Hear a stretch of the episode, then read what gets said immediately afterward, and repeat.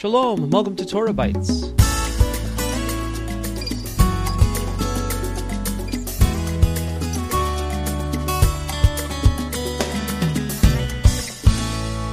This is Alan Gilman with Torah Bytes for the week of January the 27th, 2024, the 17th of Shevat, 5784.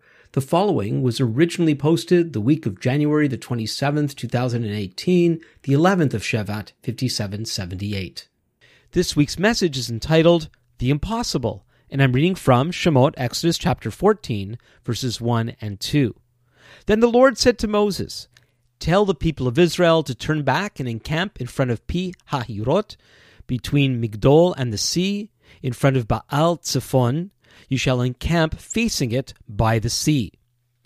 You may be familiar with the oft-quoted 18th century hymn that begins with, "God moves in a mysterious way, his wonders to perform."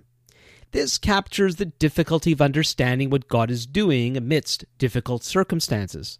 A life of faith can be a life of confusion as we face the tension of the love and goodness of God with the pain and sorrow we must endure at times. As we grapple with this, there's an aspect of God's intentions that we may miss. Our failure to fully reckon with these intentions may prevent us from walking through difficulty as effectively as we should. At times we regard coping with difficulties as sufficient when what God wants is something way more than that. Godly endurance isn't necessarily passive, as if the best course of action when facing a storm is always hunkering down, waiting for it to pass. This is not what God wanted the people of Israel to do when they faced the impossible situation of being between the Egyptian army and the Red Sea. Moses seemed to think all they needed to do was to stand there, trust God, and all would be well. Certainly, there are such incidences in the Bible, but this is not one of them. Here, God told the people to go forward towards the sea. We know what was going to happen because the story is so familiar. We also have the luxury of being able to read this on paper, not live through it as they did. Imagine, God's expressed will was to head toward the water. This is not simply a case of finding yourself in a difficult situation, confused by circumstances, wondering where God might be in it all as you try to find comfort in sayings such as, "God moves in a mysterious way." This is not simply an opportunity to cope with the broken nature of life.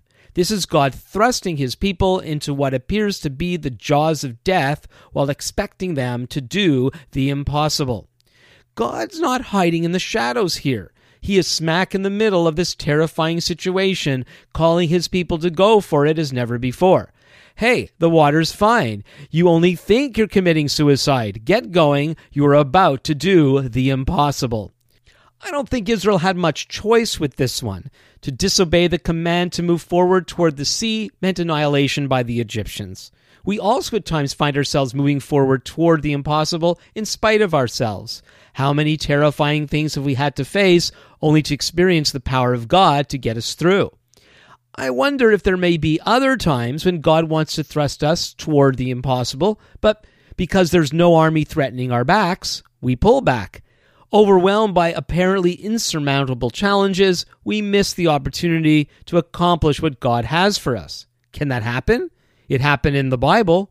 Think of this same group of people who about 2 years later lost their opportunity to enter the promised land due to fear and lack of faith. One of the issues at that time was they doubted God's intentions in calling them to face the impossible, thinking he was out to destroy them. Sounds ridiculous to us now, but at the time, the impossible can be so overwhelming that we lose sight of God's good intent. God calls for a faith in keeping with the great and awesome God he is. Yeshua told his followers during his last Passover with them that after he was gone, they would do greater works than he did. Instead of shrinking the word greater into tiny packages we can handle, we should allow the enormity of his statement to saturate our beings. Not only does God want us to do greater works, he fabricates the situations in which they are to occur by thrusting us into the impossible. That's impossible for us, not impossible to God. It's time to move forward. Torah Bytes is located on the web at www.torahbytes.org. Comments may be sent to info@torahbytes.org. You can follow us on Twitter @TorahBytes. Until next time, This is Alan Gilman for Torah Bytes. Lehitraot.